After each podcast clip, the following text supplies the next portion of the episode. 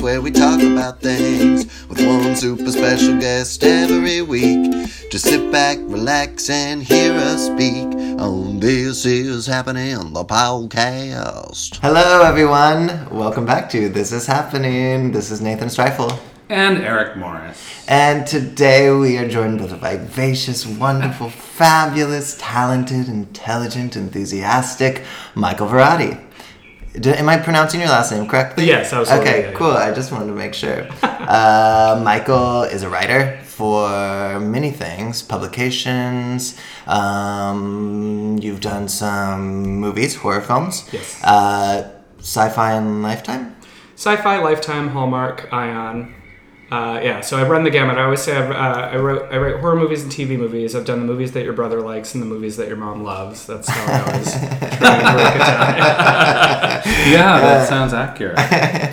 And also, um, we are doing another deep dive into the web series I'm Fine. That's right. Yes. Because we have had Yes, yes. Brandon Kirby on, and we have had Perry Powell on, and Yes. now we have A producer season of the show? two associate producer Yes. Michael Varrati we yeah. and season one associate producer as well. No, I came in on season two to make uh, it better. Well, I would. I, I loved. I loved the first season. It was actually because I was. Uh, I love the first season. too, a, a big fan of the show and a friend of Brandon's that when he was putting together season two, I, I wanted to get involved.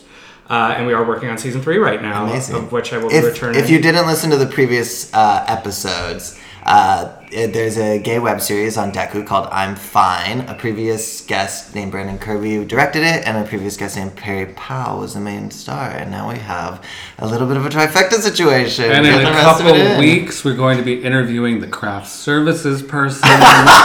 we just had we have to be completist about Yeah. everyone. But also Nathan was on. I was on it. I, I brief little appearances on it. So, so you're on pre-production for season three right now. Yeah, we're on pre-production for season three now. I'm returning as uh, a full producer this season, and uh, I'm sure So is that one up than associate producer? it is. Yes. Yes. Yeah. Nice. Congrats. And, and I think that like it wouldn't be talking out of turn uh, to say that I'm also writing a couple episodes this year. So Oh my god, cool. So Brandon's kind of like um, throwing the, the writing out a little bit. he's show running. Yeah, he's he's leading the Amazing. charge. Is it so- still- Did he write every episode of seasons one and two? Uh, I think in season two he He's uh, a wrote- ghostwriter. Well, no, he, he primarily He wrote, but I think there were a couple episodes that he did do some collaborative writing, if I'm not mistaken. For mistaken. sure. Yeah. Yeah. I mean, when you kind of get a little bit farther in, I think that helps and makes maybe it makes it a little easier on his role. And we're joined by birds. Oh my god, the birds around my house, you guys, seriously, they Super are loud never ending. birds. It's honestly 24 hours a day. They I feel think it's like they never think it's morning, and it's not. It's actually evening. I mean, there. I think it's adding some ambiance, but I can see how at four in the morning it might not be as exciting. No, So- yeah, they you're trying to fall asleep. I mean, it's fine, but I record sketches and stuff all the time too, so I'm very aware of the noise constantly around my house, and I'm like these damn birds. Well, it just sounds like we're in a menagerie. It's like Uh, yes, I'm just gonna start setting everything I do in menageries, and There you go, there yeah. won't be any In addition to all that, um, Michael hosts his own podcast called Dead for Filth. yes. Who was, and you've you've actually well, I, I know a bunch of your guests. I, I I listened to a little bit of a guest that we had on David Del Val. Oh, I loved it. Oh, you had David on? Yeah. Amazing. And your episode with David Del Val was far more sober than ours. We had a very drunken evening with him. Yeah, ours was colored with rosé for sure. descended into drunkenness. But you and he seem to be drinking coffee and on your best behavior, and Well, as, as best behavior as David can be. Uh, Yeah. uh, yeah, David, uh, J- David and I both are, uh, you know, fans of, of spooky things in horror movies, and he is, uh, as far as I'm concerned, one of the preeminent uh, horror historians out there. And he and I are actually about to do a film commentary together for uh, the Blu- Blu-ray release of The Killing of Sister George. Uh, oh, good. So that's coming up. You soon. mentioned that that was in the works, and now it's actually happening. Yeah, I think within the next week or so from this time of recording. So. Well, good. Well, tell him we Yeah, say tell him hello. for us, definitely. Um, but yeah, he's a great raconteur and a good guest on any podcast. Uh, I like that he is truly a connection to old Hollywood and that he knew everyone and does impressions of them all. Apparently, yeah, that's what I learned on my episode. oh, yeah. it ran the gamut. Yeah, it was like 40s, 50s, 60s, 70s, 80s. I was like, I don't know where I am. and he gets super esoteric with his references, but but he did, you know, he is he is a connection. But also the hilarious podcast to listen to. If you haven't listened to the David Del Val one, we're just plugging all of our I love podcasts. I love a good but it's just you- funny how many connections there are in the city too. It's you, like you know, I mean, I, I know Darren Stein and Jesse Merlin, and um, you know, you've had you've had some great fun, you know, with with your guests, and even people like Jackie Beat. I'm not sure what the horror connection is there, but she must love horror or something. Uh, well, Jackie Beat is actually uh, one of the world's most consummate uh, fans of the film Carrie. Uh, Oh. To the degree she's a very big collector of Carrie merchandise. She has a Carrie room. She does. Yeah. And um, Ooh, that's a scary room to go into. Yeah. I don't know if I want to enter that. And uh, so, Dead for Filth is about the queer connection to the horror genre. And uh, as a writer of horror uh, and a queer person, I've always been interested in sort of that intersectionality because I sort of made the connection very early on. And each week I have a guest where we talk about that relationship. And Carrie, over the course of Dead for Filth's 40 odd episodes, uh, has been one of the most referenced movies because it's something that I think a lot of LGBTQ people can connect to the idea of this otherness and outsider that's ostracized. Definitely. And a uh, little bit of a revenge. yeah, in that kind of re- revenge fantasy. And um, Carrie had been so consistently mentioned uh, that Jackie might be one of the first guests who actually kind of reached out to me and she's like, I gotta be on your show because no one loves Carrie more than I do. and, you know, when she was listening. yeah, I guess so. But then when that. Jackie Beat comes a calling, you have to. You You're have to like, say, Answer the where, door, when? Let's please. do it. Yes, absolutely. when you when you say you had a connection early on to horror, what do you mean? Like you were just have you always been into kind of horror films and horror genre? yeah, I, think that like I, I would say that when I was very little, I was scared of everything, and I think this is actually very true of a lot of people who end up in horror. It's sort of like. Uh, when you're a scaredy cat and you have this just like intense fear of like if the music would change to something suspenseful, I would run over and turn off the TV, much to like my parents' like dismay, because they were usually watching whatever it was. Uh, but it's sort They're of like it's X Files. Yeah, but you start almost in a way fetishizing and obsessing over the thing that you're afraid of to the point that you become like, I want to know more. I want to get into this. And like at, at an early age, I read a lot of Stephen King, and uh, uh, there was this show that used to air on uh, the USA Network at the end of the 80s and the early 90s called USA Up All Night. And it was hosted by this uh, bubbly blonde bombshell named Rhonda Shear. And I uh, remember I was reading the TV guide because uh, that's um, that, that's how we used to discover how movies were on TV. Uh, Oh, totally. Yeah, absolutely. Uh, and USA TV Guide channel. Up All Night was doing a double feature of Attack of the Killer Tomatoes and Return of the Killer Tomatoes, and I begged my mom to, to let me stay up and watch it because for some reason it sounded like something that I needed to know. Was this like an eleven o'clock hour show, like a midnight? Yeah, show? it was. So this Yeah. is after you had a fear of suspenseful music. You've Yeah. gotten, you've gotten over that. And you, and a you little s- bit. So but you're like there was still now. sort of like the mystery of it all. Okay. Uh, because How old are you? At that point, maybe like eight or nine. Uh, That is so young. So you really got over the horror quickly. Yeah, but like to- for the time that I was scared, I was like really scared. Uh, Gotcha. But you know what it was is it, it felt forbidden, uh, and I, I Mm. was my my parents were always very cool. They never really censored stuff in that way. And I begged my mom, I'm like, I want to stay up. I want to watch this, and she was just like, Yeah, that's okay, but I have to stay up and watch it with you just in case you know this like terrorizes you. And she promptly fell asleep 15 minutes into the movie. Oh, And- that's very sweet. Yeah. But how USA Up All Night used to do it was they would show the two movies back to back, and Mm-hmm. then they would just keep showing them back to back to back to back till morning. So I just like stayed up like all night, and like by morning I was like, oh, if there are movies like this, in your the entire world, body like, was yeah. red like a tomato. You, You were watched like, I over am and the over and over again. Oh I did God. probably till like three or four in the morning, and I was just like, oh my god, because it was sort of like an epiphany that there is a whole world of art and films uh, Mm-hmm. that's not what they're showing at the theater. And Yeah. there's this idea that, uh, especially before the internet, it was like there are movies out there that are weird and strange And campy. yeah, and campy, and so like against like what you know the other moms in school were letting their kids watch. That I was just like I suddenly became obsessed, and you know, I'd go to the video store and I would kind of like uh, objectify the boxes in the horror section because I always had the best art, and I was like, I want to know everything about this. uh, and so early on, I got really into it, and I always loved the idea of cult cinema and horror cinema. Of course, Rocky Horror was an early introduction because I loved the idea of not just um, watching a movie, but sort of worshiping a movie. There was a communal experience that was was uh, Well, and that's so gay. It too. is. I mean, Rocky Horror is just like, you know, And- when you're young and you see that, you're like, what is this? Yeah, what is going on here? It's so crazy. And when I discovered the subculture around it, I think that was probably the early connection to the idea that people find themselves in film and they uh, find solace in it. And uh, I always was interested in horror. Uh, I always was interested in writing. I used to, I was I wrote in high school. Uh, I and I have a master's degree in English because I took my love of literature to to college. the nth degree. Yeah, but I always no, no, no, I have a master's too, so I, I get what you're saying.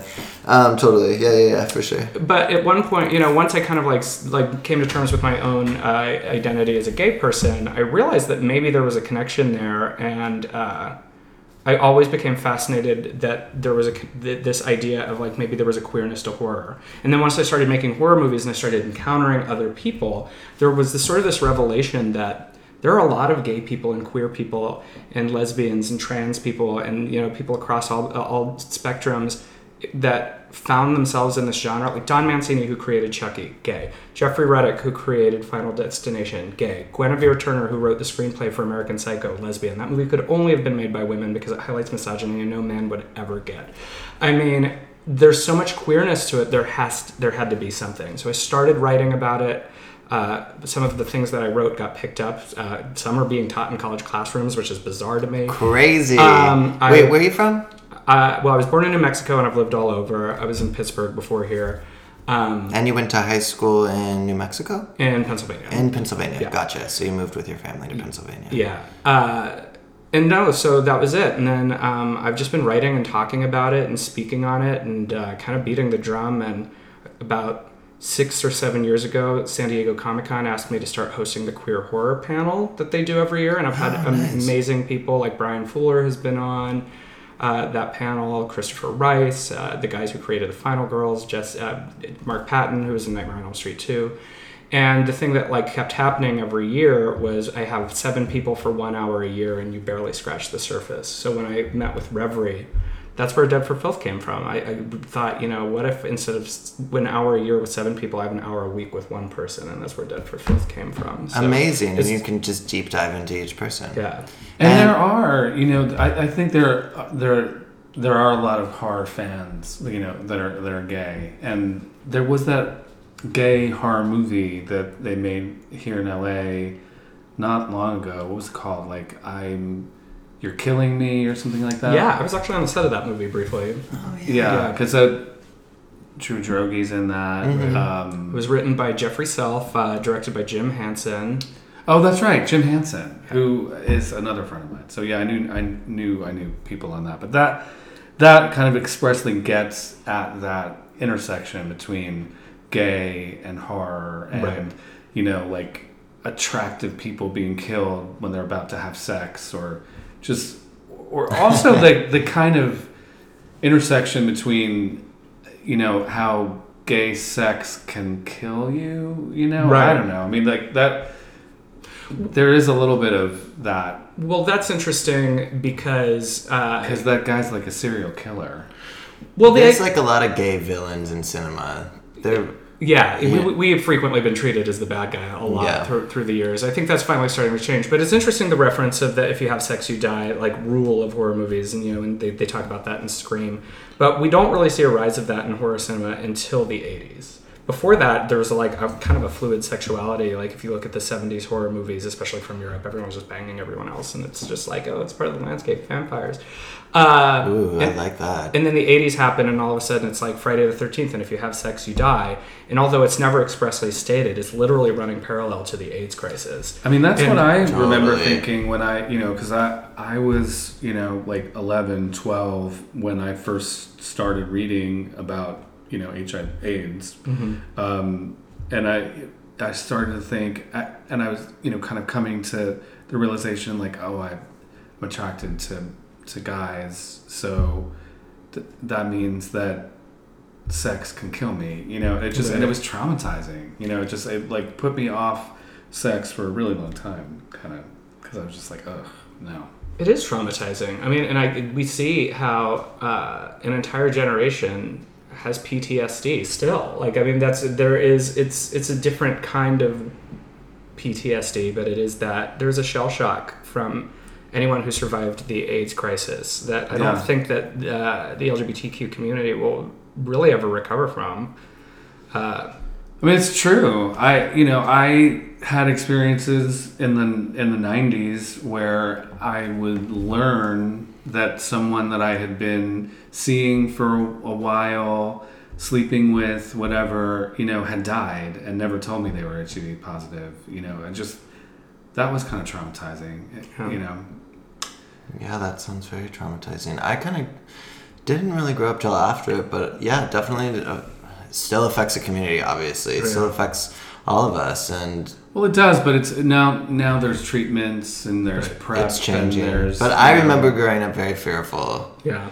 very fearful, and part of why I think I was very fearful of sex and very, you know, conservative with my sex because they they drill it or they when I was in high school and junior high they just like drilled it into you like use everything you're gonna catch everything it, Right. it was like dare but with sex and not with drugs what was really the boogeyman of the gay community for the longest time. Uh, and, you know, not to use a horror term, but it is. Like, there's, there's a specter that haunted us, and I think it, it still does to a degree. Uh, I hadn't made that connection, like you said, though, to like the the horror movies of the '80s and how sex can kill, like whether it's like a sleepaway camp movie or just whatever, um, with young kids like kind of about to do it, and then you know, uh, Michael Myers or whoever comes Right. and kills them.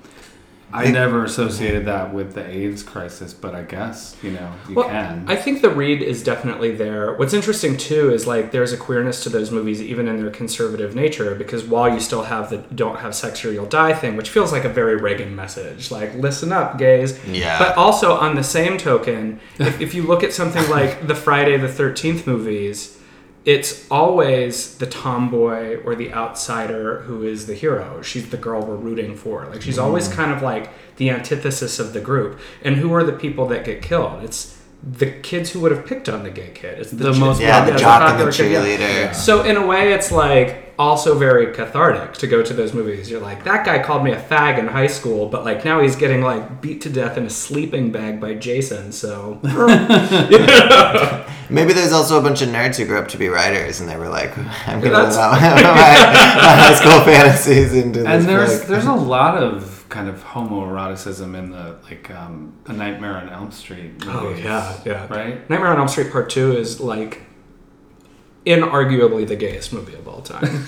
you know, I don't think I've ever seen Nightmare on I'm Elm pretty Street. sure I haven't seen it. I've seen Sure. maybe the first one, but I don't think I've seen the rest. Is it worth watching the series? I mean, if you watch it, you're gonna be flabbergasted just like how like overtly homoerotic it is. And the thing is, is the lead actor is a gay man. Uh, there were a lot of gay people who worked on it, and it just shows like how awareness shifts over time. We can sit and watch it now and be like, "Oh my god, this movie's gay," but when it played in the middle of the country in 1985, where people just weren't talking about gay was people, oblivious to it. people were just like, "What's this biker bar he's going to?" And it's like clearly like a leather bar where there's like fisting daddies in the background, and you're just like, "What is going on?" And then you're on Street Part Two, and like he's just got like it- there's a whole scene where he's possessed, where he's like, "He's inside me," like super gay, and you're like, "Why is no one seeing?" me?" but it is. It's a bit like of it's almost cliche amongst like circles of, of uh, queer scholars who write about horror to talk about that movie because it's just like so.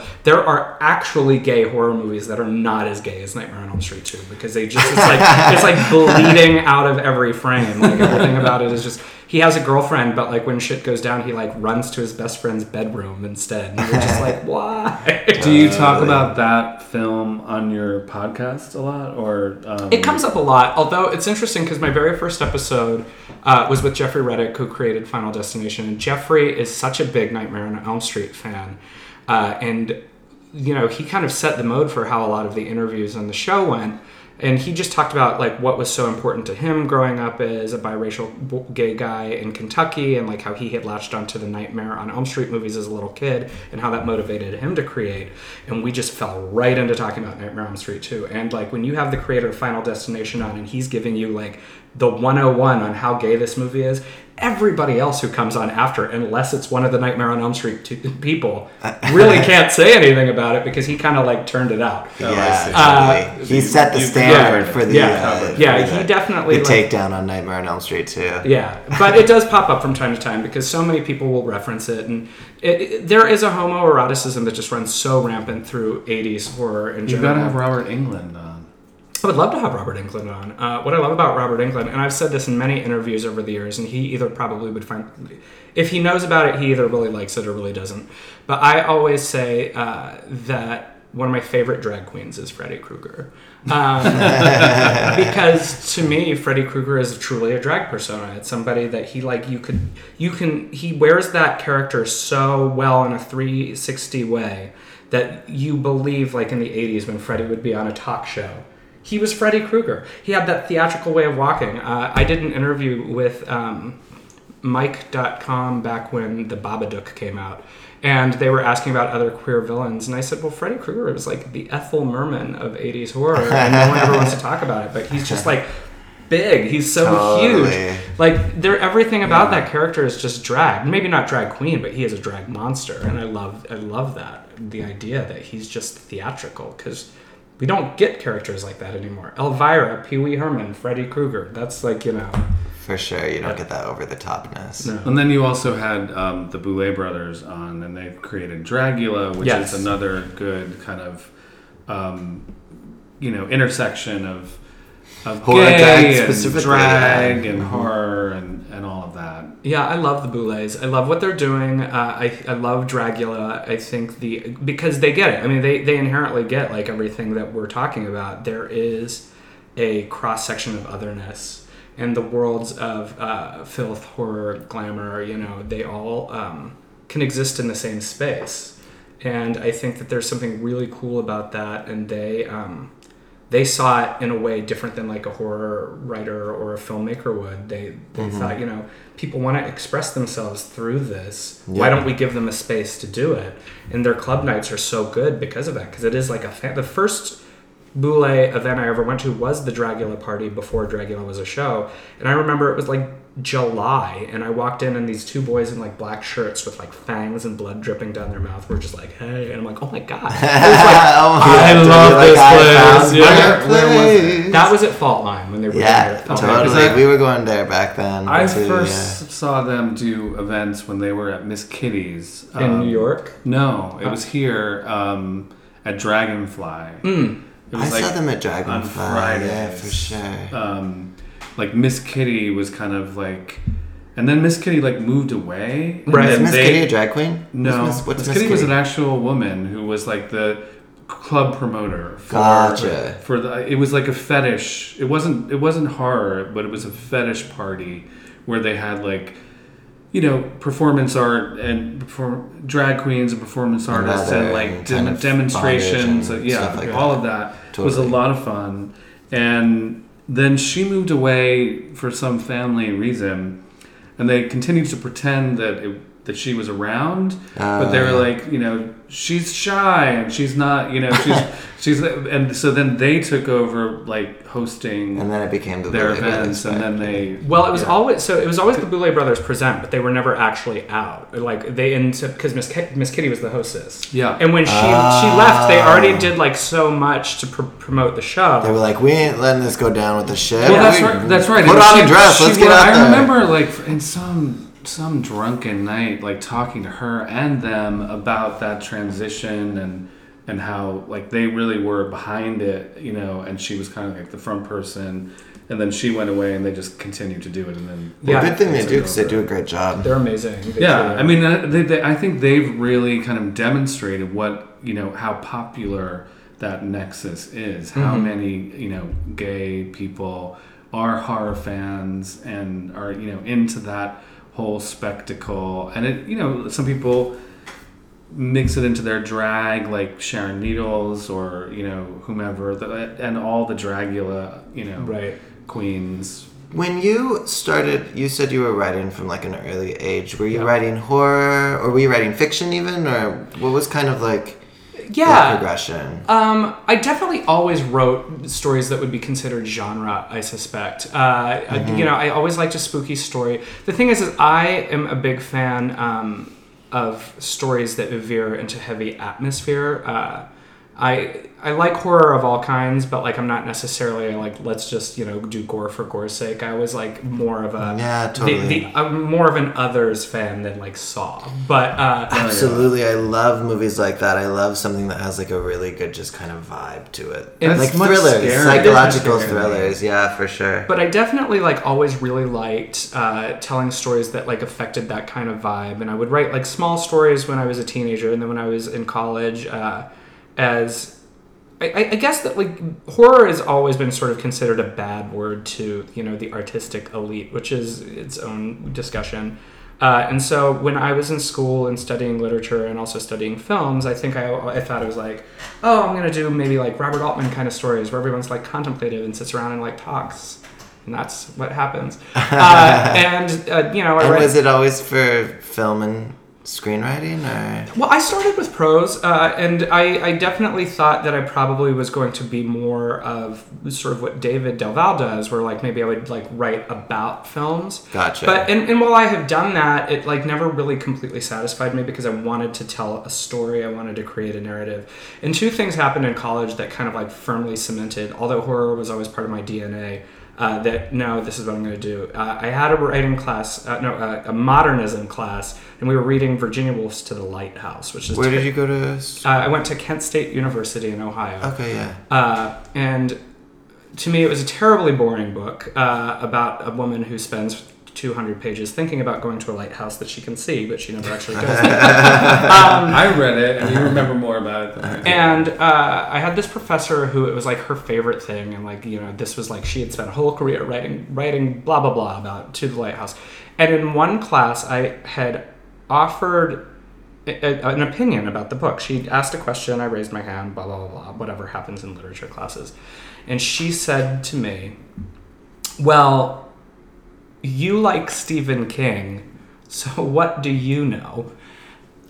and in that moment, uh, I kind of was like, okay, so here's the deal though. Stephen King manages to do for millions of people what you struggle to get a classroom of 20 to do, and that's read a book. So let's maybe take a step back and examine who, who is affecting more individuals. And it was sort of that academic snobbery that really kind of. Did uh, she say? That, did Did you say that back to her in class? Oh yeah, I What wasn't. did- I wasn't necessarily the English department's favorite person. What did Uh, she say? Was she just she like and hated, she hated me. Like, uh, yeah, she she also very much did not want me to get my master's degree because of that uh, interaction. Um, That but so I uh, I just I remember thinking, you know, there's a reason popular material is popular. It connects with people on a Mm-hmm. massive scale. And I know that sometimes it has to do with who has the money and who promotes the things, but there are things that persist because of content. And I always thought I would rather uh, something I create not be accepted by the academic elite, but like touch people in, in that way than like sit in a room and think I'm better than you never think you're better than your audience. That's the, the first mistake that anybody makes because you know maybe you you have more information than your audience but if you can't communicate it to them then you're not doing your job as a creator.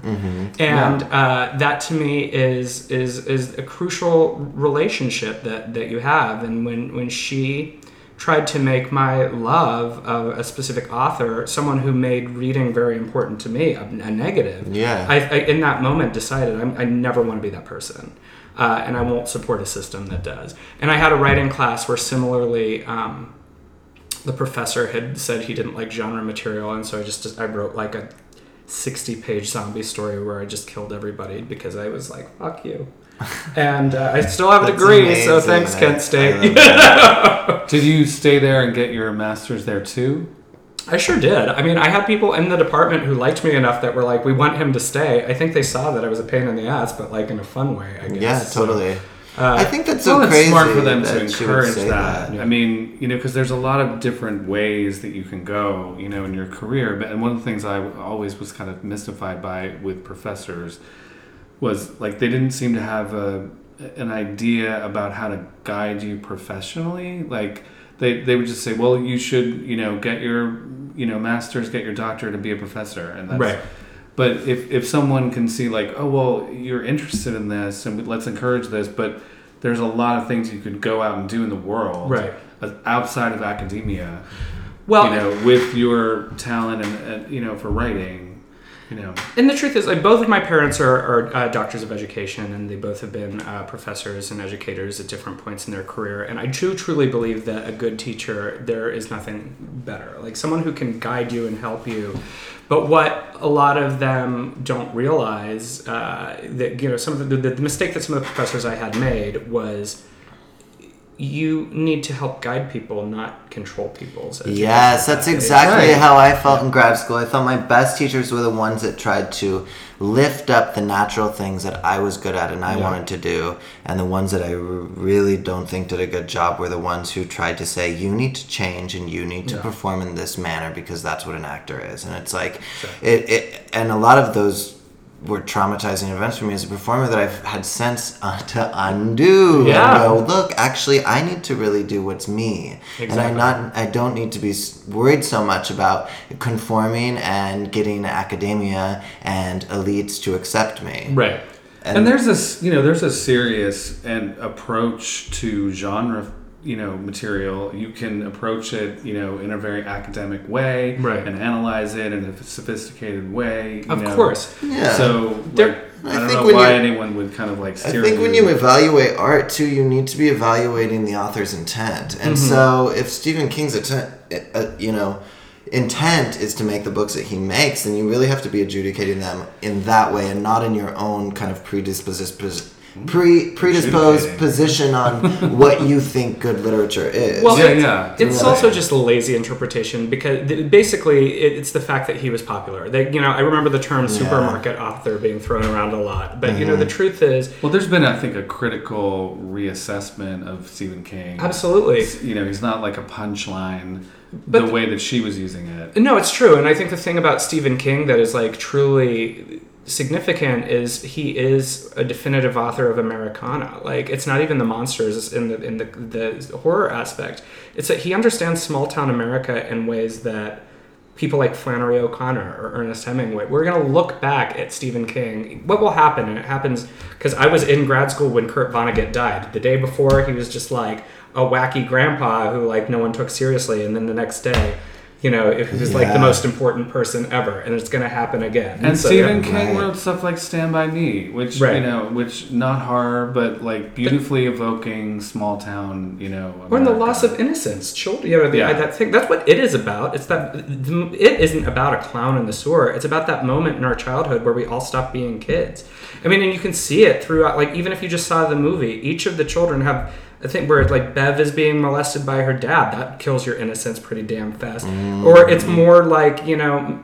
Uh, mm. Just cons- the, the idea that Stan is getting bar mitzvah. That's the rite of passage into adulthood. Each of them have Yeah. a moment in that movie where they're not kids anymore, and that's what that's about. Yeah. And he just, Did you like the the new movie? I thought it was great. I I mean, thought it was really good too. because again, it like it reminded me of like when I was a kid, right? Like I, you know, riding my bike and like the summer that you'd have, mm. and when we fought that clown. No, I'm kidding. the sewers, yeah, sewer time.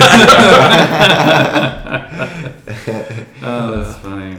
So you grew up in New Mexico. No, I was born in New Mexico, and what happened was uh, we did move around a lot, uh, and, which I don't regret. I love my life experience, uh, and you know, as I said, my parents are both educators, and I do believe uh, that that uh, good teachers and good educators are like the best gift in the world. Uh, and my mom and dad, props, you know, when I get a chance, because I rarely ever get to talk about them on my show. In the 70s when they got married my dad had read an article about how uh, education on Native American reservations was just like very below par because the government didn't care. And so he and my mom packed up uh, the car and they moved to a Navajo reservation in Arizona, and that's where he became a school administrator. And he wrote about you know fixing schools and helping students there, and that's where they like ever since then, both of them throughout the course of their careers have always been trying to do things to help people get better educations. He was a big proponent of online education when uh, when people were like people can't learn on the internet but he's like but what about kids with anxiety what about kids who are getting bullied Yeah, totally. my mom is a professor uh, was a professor for a long time who helped teachers become better teachers but because of that we did move a lot like so What there was like a new school district people. well I Did like you have think so. siblings? No, I'm an only child, Only which helps child. the moving a lot. Our dogs, Yeah, our dogs were the ones who like got to like experience the most. Uh, I was, um, but we, I was born in New Mexico. We lived in Colorado and Arizona, and then uh, for like most of like my junior high, high school, I was in uh, Western Pennsylvania, and then I went to college in Ohio and ended up in. That is Pittsburgh. really inspiring Gotcha. and, and rare that, you know, just like they read about something, it's like, oh, we've got to go do something about this. Let's make Yeah. the world better. For real. I mean, that's really It's cool. hard for me to pick up garbage that I walk by on the street. I'm too lazy. God, I You're not making the world a better place, Nathan. one podcast at a time. One podcast at a time. What are you doing to make the I mean, I honestly better frequently feel bad because it used to be if you would Google our last name, you'd like occasionally find my dad's like old education articles, and now it's me. It's just like monsters and violence and gay stuff. Oh, shit. but they love it all. Honestly, they are some Oh, of they must be really happy. So they were pretty Yeah. supportive when you came out and stuff, and with the whole gay thing. Yeah, I think that I was like more shaken up about telling them. Like it, it was, you know, it was definitely a process. Like my mom, it was like the first one I told, and then I told my dad later. And you know, I think that people forget when they come out that you take so much time mentally preparing yourself. You have to let the people that you tell have a little bit of time to process Yes. as well. Yeah. And, and so, like, you know, there was definitely a processing time. It wasn't bad, but like, I think that like by the time you come out, you're like, I just want everyone to accept me now. Uh, it, it doesn't. always Mm-hmm. I was work like. I want everyone to accept me now. Yeah. but no, it's great. They've been supportive. It's so funny, like the things that I think that um, I, I have these moments where, like, uh, Peaches Christ is a very good friend of mine, and we've collaborated a lot. And I was on tour with Peaches Christ when she made her movie in 2010, and uh, All About Evil? yes, So funny, our last podcast uh, guest said it was one of his favorite movies. that movie was the whole of my 2010, uh, and we. Didn't Steve say that?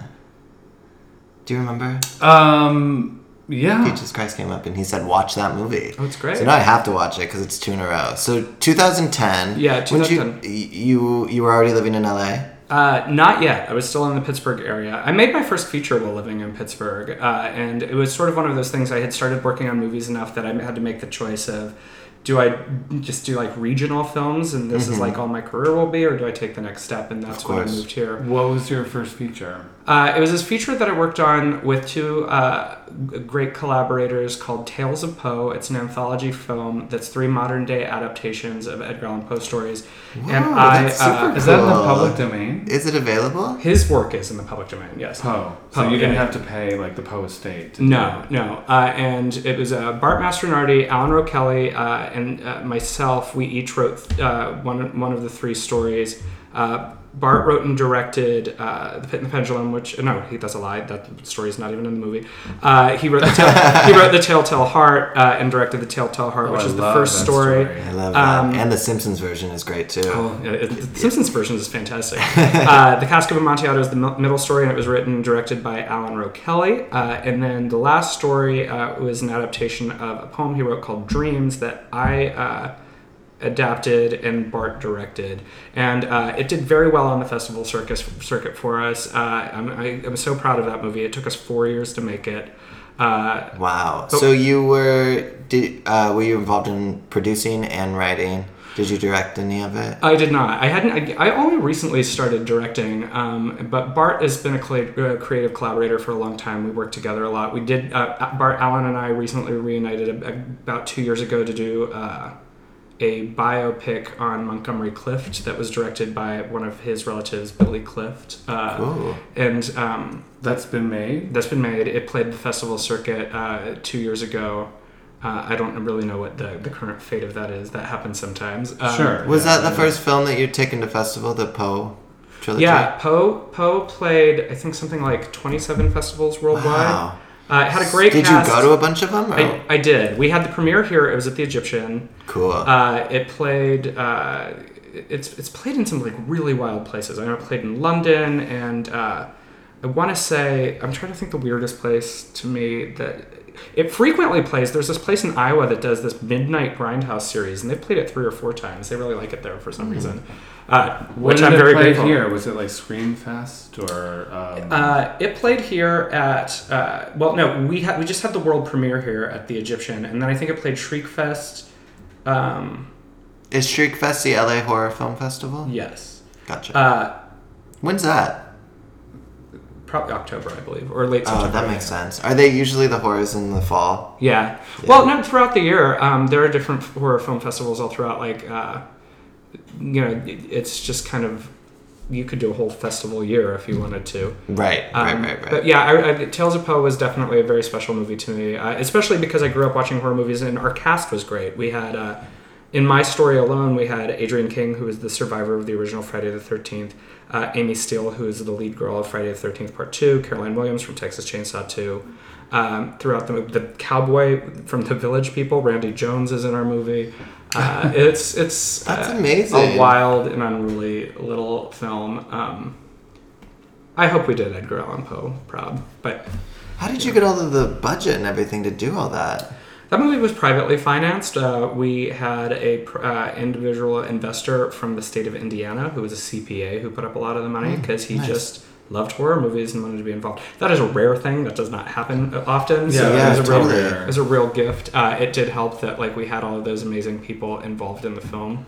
Right. Uh, because so did you did you get them first and then kind of like look we have these people with this movie interested or I mean, I don't want to talk out of turn because some of the production I didn't handle, but I do remember, uh, I distinctly remember some of the casting moments. Uh, they did this big uh, Friday the 13th franchise reunion at some hotel in Baltimore. It was like a convention. And like, the entire like living cast like of the entire Friday the 13th Oh, they, wow. they were there and we had been in touch with Adrienne King, and uh, Bart and I drove to Baltimore from New York uh, know, to give her the script, and uh, she was like, "I'm in," and we had lunch, and she brought Amy Steel from Part Two to lunch with us.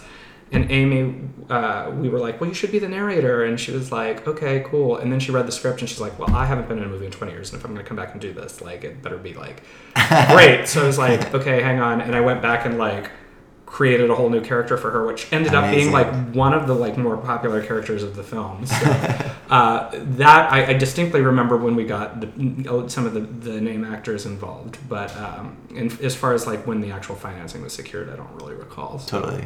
So then that's how you so how did that get that get you to San Francisco to work with Peaches? Where you you did that film in Western Pennsylvania. Well, that film was actually shot in New York City, but I was living in Western PA, Oh, and I would just jump over to New York while it was being made because that's actually a pretty easy. It would be like driving to San Francisco from here, from Pittsburgh to uh, New York City by car or bus is like seven hours, Oh, that's still a little bit of Yeah. a trek. And but then, um, you made it happen. but by plane it was an hour. So it just Right. like it would depend on like what I could afford that you know that moment while we were shooting. Because Totally. again, it was over the, a span of some time. right. Um, Peaches was sort of an individual uh, and parallel story that doesn't have a lot to do with Tales of Poe. Um, I, because of my love of USA Up All Night, which I referenced earlier on the show, um, it all stems from there. yeah, it really does. Uh, one of the things I loved about Up All Night was the idea of Rhonda Shear hosting because there was this thing where even if it felt scary, you kind of like had a buddy who was watching the show with you, and she would pop in and be like, "Isn't this dumb?"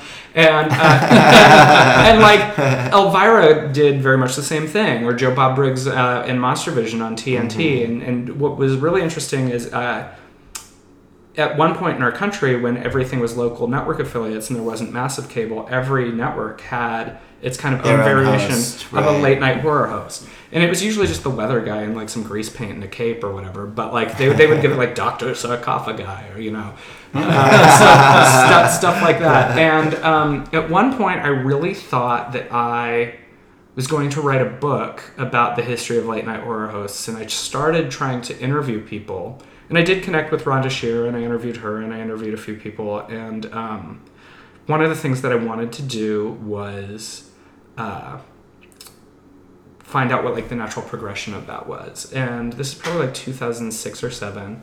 And so I like was looking up modern late night horror hosts, and I found this kind of like GeoCities esque webpage for this drag queen in San Francisco who was doing a show called Midnight Mass, and it did basically the Rocky Horror treatment, but for other movies. Like this week, we're going to show John Waters' Desperate Living, and we're having like a filth contest, and the most filthiest person wins, or whatever. Totally. And uh, she started progressing into doing these like kind of like stage show homages of, of the movies, and it was like things like Flash Gordon, but then the stage show would be called Fish Gordon about two lesbians saving the galaxy, or uh, Barbarella with Barbarella and things. It was just like, and I remember being like, this is so bizarre and Yeah. weird.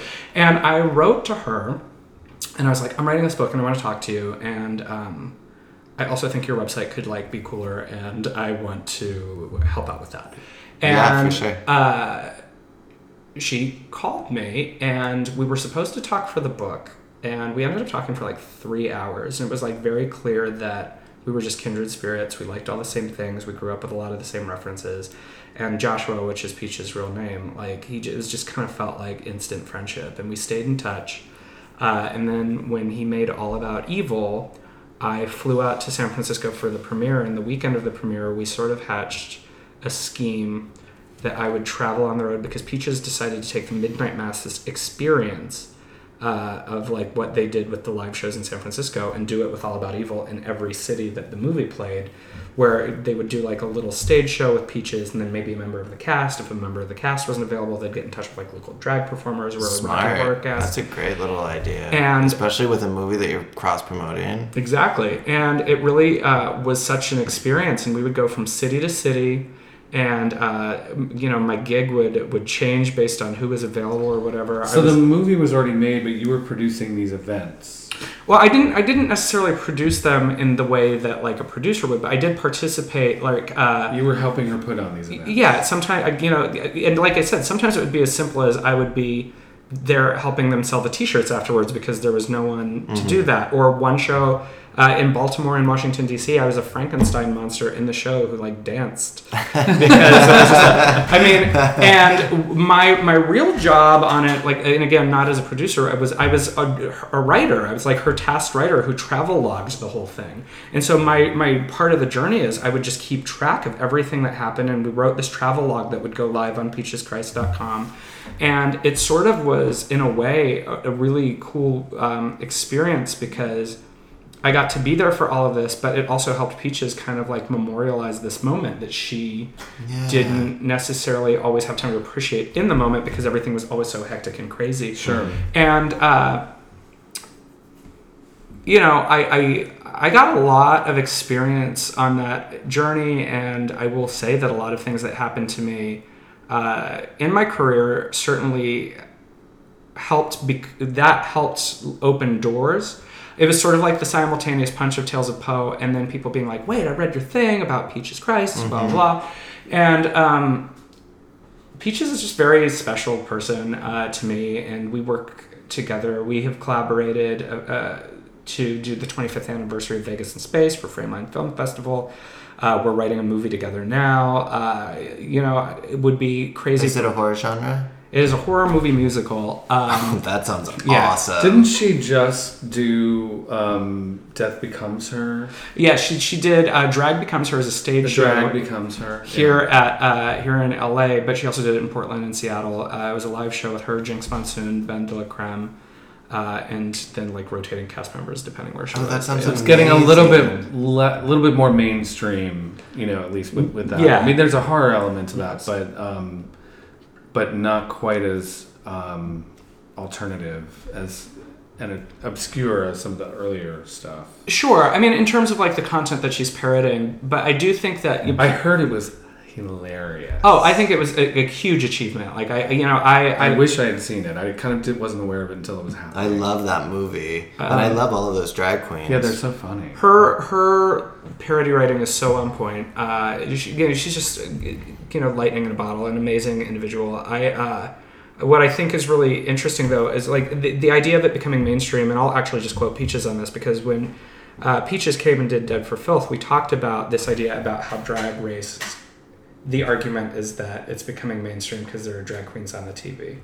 I think it's becoming more visible, but it still will never be mainstream. Not in the way that we consider mainstream, because like you take any of those queens on that show and drop them in Omaha, Nebraska, and we'll see how mainstream it actually is. You know. Yeah. But uh, It's not no, it's not Yeah, mainstream, but that. it's bending the mainstream Right. a little bit. And It's I, I love mainstream You know, I love what, what RuPaul said once. You know, on the show, and she's, you know, talking about. She's like, you know, I. I'm a I'm a marketing motherfucking genius, Right. You know, because I've been selling you know like subversive drag to the masses for Right. years, and now we're doing this, you know, and that's true. I mean, he really got to so hand true. it. To I remember the first time I was a kid when I saw RuPaul's TV show on TV, and I was like, "What is this?" I had never seen anything like that. And I remember just her interviewing people, and I was like, "This is a guy dressed as a girl. What's going on? I don't even know." You know? And it can become bigger and it can move from logo to VH1 and RuPaul can get a star on the Hollywood, you know, Walk of Fame. But that doesn't mean that drag is all of a sudden not subversive. No, of course. All of a sudden that drag isn't is mainstream. I think that's the exciting thing about counterculture, though, too, right? Like as it becomes visible, it changes. I mean, the the the idea that punk rock began in basements and then the Ramones, you know, mm-hmm. I mean, the Ramones are still punk, but like the idea that they became like a, a, a charting band doesn't take the edge out. It just changes how it's visible. I think. Yeah, and then and then it has, but it, then it seeps into other aspects of the Right. culture too, and it has influence on things that are more mainstream. No, and what I really think is fun is the idea that like there is something to me that's always punk rock about drag, but like it used to be something that felt sort of not sort of, it felt subversive. There was like there was a uh, a, a, a underground to it. And then I'll watch E and Andrew Garfield will be like, Miss Vanjie. And I'm like, why is fucking Spider Man talking about Drag Race? And it's like, but it's amazing. Like, I love that. So, Well, I mean, that Oh, yeah, Gavin totally. Newsom, you know, is standing next to RuPaul saying Miss Vanjie, Yeah. know, in a YouTube endorsement right now. that is so- fairly mainstream. that is that is pretty mainstream. Well, Miss Vanjie is the turning point. Miss Vanjie She's Primaries are coming up. Made it, Have- has made it all mainstream. Do you vote? I do vote. You voting in the primary? I, you should better vote in the primaries. The- I, I, I vote online or mail in. And Oh, you uh, mailed it in You already? cannot vote online, everybody. If you think you can, you're wrong. Whatever you think you're doing, it's not. I get permanent mail-in voter, so I, I just do it at home. no, I'm such a grandpa. I still like to go to the poll. I like to get my sticker. I mean, I know they give you one in the mail if you do it, but like I, I do too. I like the experience. yeah, because I feel like there's something like civic about it. Yeah. Speaking of like It the Americana of Stephen King's America, I'm just of like I like to like go and see like you know the people who are there on their lunch break and they you know they're that are turning out to like make a difference. I grew up in Washington State, and by the time I had turned 18, they'd already made it a permanent by-mail state. So there were no polling places when I turned 18. What? So You can't go vote at a poll in Washington. Nope, it's only mail-in. I can't believe that. But their their voter turnout is I is think you much must higher. be misinformed. That can't be true. I I lived in Washington for many years. what? I voted in I've Washington never for- heard that anywhere was. There are multiple mail-in. by mail only states, and What? they actually have the highest turnout rate in the country. That's so interesting. And, and but I was How do I not know this? I worked in politics. yeah when That's I lived crazy. in Chicago, I voted by mail to Washington, and then I moved here, and I was like, "Ah, give me the mail. But I have you can actually go in even if you get the mail and do it by going in. So I have gone in once and voted. Well, so just then, to get the experience. yourself. You- you- did you do that in Washington? I did it in California once I Oh. became registered in California. Oh, I see. But I am a mail-in voter here. But I was like, let me just go do the polling once because I've never been. Right. But I like at home because I can research and I can take Right. my time. And sometimes there's things on there that's like throw you for a loop. My favorite are the guides that California. Well, I mean, I know every state sends you, but they like mm. send you the guide with all the people who are running, and then you read like their personal statements. And some people, I'm like, did you read what you wrote? They have to really fight for what they get to say. They don't always get to say what they want. Yeah, because somewhat Really? like I mean, there was one in the current guide, and of course, like I'm going to paraphrase because I don't remember nor have it in front of me, but like the guy was just like, we're gonna stop these baby killing terrorists or whatever it was. Oh It my was just god, like- there's somebody in the. That, yeah, I mean, he like straight up, he, like he's not getting like, but he's like 15 people deep. Right, like he's like right, right, right. probably has no chance, and I hope he has no chance. But uh, Do you do the research before? oh yeah, always. I I mean, mean, do you do a little like? What do you guys bring in a little piece of paper with all of your choices? Like, how do you remember which judge you're gonna vote for? Um, I, u- usually I'll print something out. Yeah. Like someone will have sent me something, you know, because they've researched the judges maybe, Right, Right. right, and they're like, you know, go. This is the person for that. You know, usually some lawyer or someone that I know. Well, I've done that, or so I usually, yeah, you go in with like material, and you're like, Yeah, okay, this totally. is what I'm supposed Yeah, to do. totally. I'm actually way behind in, in the primary. Like, I hope there's not a lot of. There are a fair amount of things. I just recently looked through the packet. It's kind of a thick one this year. it is. Oof. All right, well, I've got to look into it. Well, we got to turn America around. we do, we do, we do. There's a couple other things I wanted to touch on in your bio. Okay. Um, you wrote a movie called A Christmas in Vermont Yes. Oh, that doesn't sound horror at all. with uh, Chevy Chase. Yes. And seemingly, it was what drove him to go to rehab. No, I mean, Uh, I'm, I'm, I'm kidding about that, but all the, like, you look on IMDb and the only stories about it are he went to rehab immediately after having shot that. Yeah, well, what was really funny? I mean, he, here's the thing about uh, like a lot of the TV Christmas movies that we do is there was this a Hallmark one? or- this was made for Ion. Uh, okay. But what Ion. I don't know if I know them. What's Ion? It's like a it's a network, um, and it's kind of uh, it came together as a conglomerate of a bunch of independent stations. Yeah. Gotcha. Anyway, sorry. And they frequently um, they do a lot of original uh, TV movie content, and then sometimes movies that are created for Lifetime or created for Ion, they'll do like cross network stuff. Sure, So yeah, it's yeah, like- yeah. But A Christmas in Vermont was a li- uh, an Ion uh, original premiere film uh, that I wrote, starring uh, Chevy Chase and uh, Mor- Howard Hesseman from WKRP in Cincinnati. that is so Yeah, exciting that's that you're great. having that you write these movies and then they're on TV. I think that is so cool. It is fun. You know, honestly, I really enjoy those kinds. I, I enjoy those movies, and I've talked a lot about sort of how you can write horror movies and you can write, you know, these family Christmas films and, and be the same person. Uh, and Yeah, it- and it- sometimes those Do are you, horror. do you know horror. Lee Friedlander? I don't know that I do. She directs those kinds of movies, but I, you know what I like about them is there's a there's a subculture to them in a very similar way that there's a horror movie subculture. Yeah. I mean, I view them kind of in like, uh, and I've said this in interviews before. In their way, they're also cult films. It's just the expectations. well, I mean, and she came from writing and directing lesbian movies, you know, that, So- that played at Outfest, like Go Fish or you know whatever. And So many people who work in the TV movie space are often genre directors or, or genre writers because we not only uh, are interested in telling different kinds of stories, but like we also tend to know how to make a movie to a budget scale. and so, exactly. like, for That's- example, I think uh, that's a huge strength of hers. like Yeah. Sam Irvin, who I've worked with on a number of the Christmas movies, he's the guy who directed every episode of Dante's Cove, and uh, Totally. David DeCoteau uh, does a lot of those, and he notoriously made a lot of like blockbuster horror movies, frequently homoerotic themes, and uh, and it is Ron Oliver who directed Prom Night Two, directs a lot of Christmas movies, so it's it's a thing. So Um, with a TV movie, are you getting contracted and then you do it and you kind of send it in? Or, Uh, well, it depends on the movie. So there are different, you know, it depends on the network I'm working with. It depends on the production house I'm working with. Uh, the very first one I ever wrote was one called A Christmas Reunion with Denise Richards, and it's about a bakery. And that one, they kind of approached me and they were like, "We want you to do a movie about a Christmas cookie contest." And so they came with the idea, but then it was sort so of you like, have like a yeah, little it- bit of yeah, a they Right. usually have something they want to Right. hit. Some But because I've been in the system long enough and I've written enough uh, movies that have, have done well for these networks, I also have the autonomy that I didn't have when I was starting, where I can go in and say, well, what if we do this movie about two talk show hosts who are trying to get the same job and it's going to be decided on Christmas Day, which was the basis for a movie that I created uh, called Broadcasting Christmas with Melissa Joan Hart. Uh, and, Oh, and they bought that. Sabrina? Yeah. Oh my god, cool! Um, That's amazing. but, uh, I grew up with Melissa Joan Hart. She's super awesome. Um, but yeah, so Christmas in Vermont. The thing about it is, is that movie uh, I am very fond of uh, because it's it's very warm and cozy movie, uh, and I, I had a great time with that one.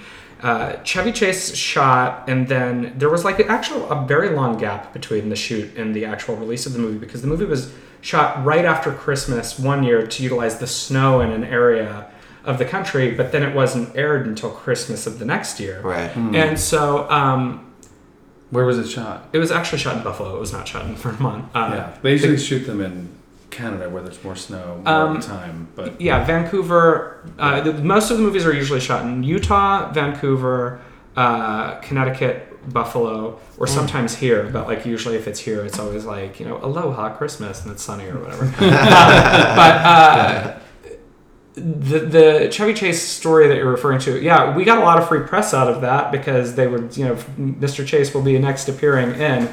But that was so far after the fact of shooting. Yeah. Um, but it was funny. Like my Google alerts were going crazy. I only the meant because it's the only thing that shows up in little stories about. Do you have much in that process after the script has been submitted? I mean, are you rewriting or are you on set at all, or is it just kind of like um? I frequently, um, I well, I'm usually there until the final draft of the, the script is written. So I Mm-hmm. go through most of the drafts, and I, you know, I'm a very meticulous writer. I actually just finished writing. Uh, I didn't a, a, fin- a movie that I wrote finished shooting.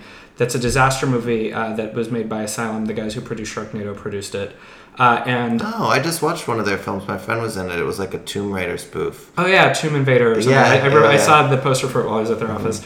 Um, and that one, I did every version of the script, and I um I keep color coded. This is I'm such a nerd. I do color coded versions of my scripts, so I know everything that's changed from the first draft to like you know draft six. Wow. Um, and That's a very line producery uh, approach to your to Well, scripts. It's it's weird to say, but like these are create. You know, even if it's a log line that's brought to me, like create a movie about a Christmas cookie contest. That's still one sentence that I have to create ninety minutes of, which means I create a world and I create people. Uh, and yeah, the cookies Yeah, could come to yeah. life for all you, you could just write it into happening. And, and the thing about writing movies, it's not a small experience. You spend a lot of time doing it. And Oh, yeah. so you have to really want to, to tell the story. And you live with those characters and you live with the situation for so long that I kind of I color code them because I want to remember who they were and who they became. They're like new Sure. stories Yeah, almost. yeah. But you you know in those in those kinds of things you're inevitably you're going to get a lot of notes and then there's Yeah. going to be a lot of reasons like especially as they get you know into pre-production like oh we thought we could shoot this in a church but as it turns out it needs to be somewhere else or Right. The cookies you know, can't come to life anymore. or like we need to turn this we need to combine these two scenes into whatever and that happens but Yeah. like luckily I, they usually kind of like we'll we'll get in touch with vermont uh, interestingly enough is a movie where uh, it had been primarily shot but then there were some issues with with some uh, like the running time of the movie. And i had already been in production uh, for broadcasting christmas the initial version that i wrote i wrote before it was uh, handed off to topher payne who wrote the final version of it. Uh, I was at Comic Con when they called me and asked me to write additional scenes for Vermont. It had been like a year since I had touched that script. But we were like, like, what is this again? it takes a second to kind of get back into like who are these people. But I sat in my. I remember I was the day that I did my queer horror panel a couple years ago, and I just sat in my hotel room and I wrote a new scene, and it ultimately was a scene with Morgan Fairchild in the movie, and that helped. Like I knew that she was going to be in it, and that was like super cool. I was like, oh my god, Morgan Yeah. Fairchild. So Yeah, uh, fun. yeah. Do you write every day? I do write every day. Uh, and there is sort of like contention amongst different writers of whether that's something that you need to actually do or not. And so everyone's process is different. Some people need days off, and they should. Uh, but I uh, I do write every day. Um, Do you have a ritual? Like, do you get up and write right in the, right away, or do Uh, you just get to it when you can? I get to it when I can because I certainly I will say that almost every movie I've ever written has uh, I've usually wrote, written the final line uh, around three or four in the morning. I almost always finish scripts late at night, like. Uh, and I don't know what that is. It just always happens, and then I invariably will like have a like vodka soda afterwards. So well like, it's it a would- creative time it's a creative time Yeah, for you. totally. I, I get that you know I, I tend to finish things late too and so you've also directed um, something called he drinks is that what is that Oh my god! I get to talk about he drinks. I don't think I've ever talked about he drinks in an uh, interview before. Ooh, Uh, exclusive! Because it sounds like a, it's a short film. It. It sounds like a horror romance thing, maybe. Yes. So Based on Dracula? Is it not? No, but I'm a big Dracula nerd, and that's like if you want to derail this whole conversation, we could go there, but we won't. Um, he's my favorite. Uh, I so he drinks is a script that um, there's this thing that a lot of writers have called drawer scripts, and what that means is like when you write every day, obviously mm-hmm. not everything you write gets made or gets published or whatever, Right. but sometimes the idea or the content is good enough that you put it away, so you put it in a drawer, and it just kind of lives there until you have an occasion for it. And- Sometimes in a pitch meeting, someone will say, "Well, what what do you have in your drawer?" You know, Yeah. like, yeah. And I mean that's that has been the selling point for you know a few of the holiday movies even that I've like ones that are in pro- production now or movies I pitched ages ago that didn't happen and then I happen to be in with a different company and they're like what well what else do you have and I'm like well there's yeah. but He Drinks was a short that I wrote uh, a number of years ago that is an LGBTQ themed comedy with a horror element to it that uh, I had initially intended for another director to make because, like, as I said earlier, I wasn't really doing any directing. It was always something I kind of was interested in, but uh, I didn't really, you know, have, I don't know, the courage or just like, you know, the wherewithal to try and pursue it. And um, one of the sticking points was the location. I wanted to have like an office that looked like a, a, a couples therapist office because most of the story is set there. And I would go around and ask here in LA, and people always wanted to charge like exorbitant amounts of money. And since it wasn't a feature film, I didn't want to shell it out for something that was Sure. short. Yeah. And but so, people are savvy here. Yeah. So they're like, they know what they can get. so I put it away, and then you know what happened was earlier in the year, uh, I was at Revry doing some things uh, for Dead for Filth, and I had a meeting with the CEO, and he said, "Well, do you have any like shorts that we can acquire?" And I said, "Well, I don't have any shorts that aren't already promised to other companies that exist." I said, "But like, if there's something you want to produce." And they kind of talked about stuff, and they're like, "Well, what do you got?" And like, I, it, for some reason, that's that story flashed into my brain, and I said, "Well, if I can use one of the offices at your studio, I was like, I'll make this short, and like after some with the festival, I'll just you know, I'd be happy to have Revry take it because honestly, that's a gift. The idea that like once, usually when short films are done, they disappear, and so to have Yeah. a streaming platform for it, a place that has a life for it. is yeah, perfect. and um, I called the guy who was supposed to direct He Drinks, and I was like, "Guess what? He Drinks is finally going to happen." And he he was like, "You know, maybe you should direct this one yourself since you've been putting all this work into trying to get it done." And I had to, like that like a whole 24 hours where I was like, "No, I couldn't possibly. That's insane." Me? And, uh, I'm just a writer. and uh, so I did, and you know, I had directed a couple digital uh, comedy sketches for some friends of mine, but this was like sort of the more first cinematic big four uh, jump into that world, uh, and um, it's done, and we're gonna have a world premiere of it this summer at a film festival. Just waiting to give the details on that. Um, Amazing. but Congratulations. uh, thank you. I did a secret sneak preview screening of it at Outweb Fest, and uh, it seemed to go very well. It's great. It was fun because it married kind of like the things that I like the idea of, of queer cinema with a little bit of horror. Uh, Tiffany Shepis, who plays the couples therapist in it, is an old friend of mine from uh, the world of indie horror. She and I both started like when we were but children, and she is. Uh, amazing. She was just in the 12 Monkeys TV show and she was in Sharknado 2 and uh, it was so great to get her to come play for a day and like know that I was making a movie kind of with family. And uh, yeah, so it's fun. I don't know, like writing will always be my passion, but I definitely enjoy directing. And um, because he drinks seem to go well, uh, there is discussion that I might, you know, do a feature next year. So we'll see. Very cool. Oh, Yeah. great. Very cool. That's Well, congratulations Thank you. on that. Oh, And and I will say that Brandon Kirby, uh, to bring it all full circle to the beginning of the conversation, Right. Brandon Kirby was my assistant director on He Drinks, and uh, he got to do some special effects work for me that he had not known he was going to do until that day, and I told him he had to do it.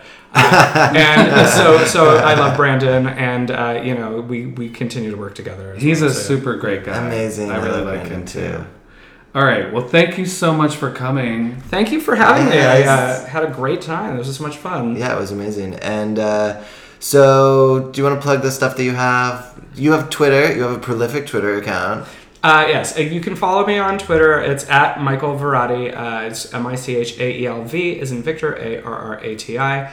Uh, Dead for Filth you can listen to on iTunes, SoundCloud, Stitcher, and wherever podcasts are sold. Uh, we also, also, Revry. Yes, also on Revry. Uh, and uh, you can follow us on Twitter there at Dead for Filth. Uh, he Drinks will be out uh, at film festivals this summer. I'm trying to think what else I need to plug. Slay Gardens, written by myself and Peaches Christ, with music by Jinkx Monsoon, begins shooting soon. Keep your eyes open for that. Ooh. And uh, yeah, all of my other stuff is out in the world. I'm always causing trouble. Find me if you want. Perfect. And if you made it this far in our podcast, you're probably already following us. But tell your friends, subscribe, like, share. Thank you. Thank you. Bye. Bye.